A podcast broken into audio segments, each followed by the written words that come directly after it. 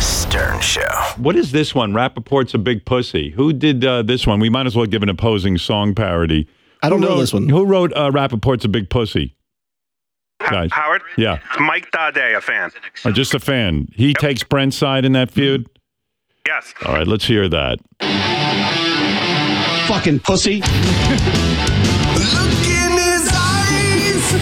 What do you see? Settle things like men any day you want, pussy. Rappaport's a huge pussy. What's the problem?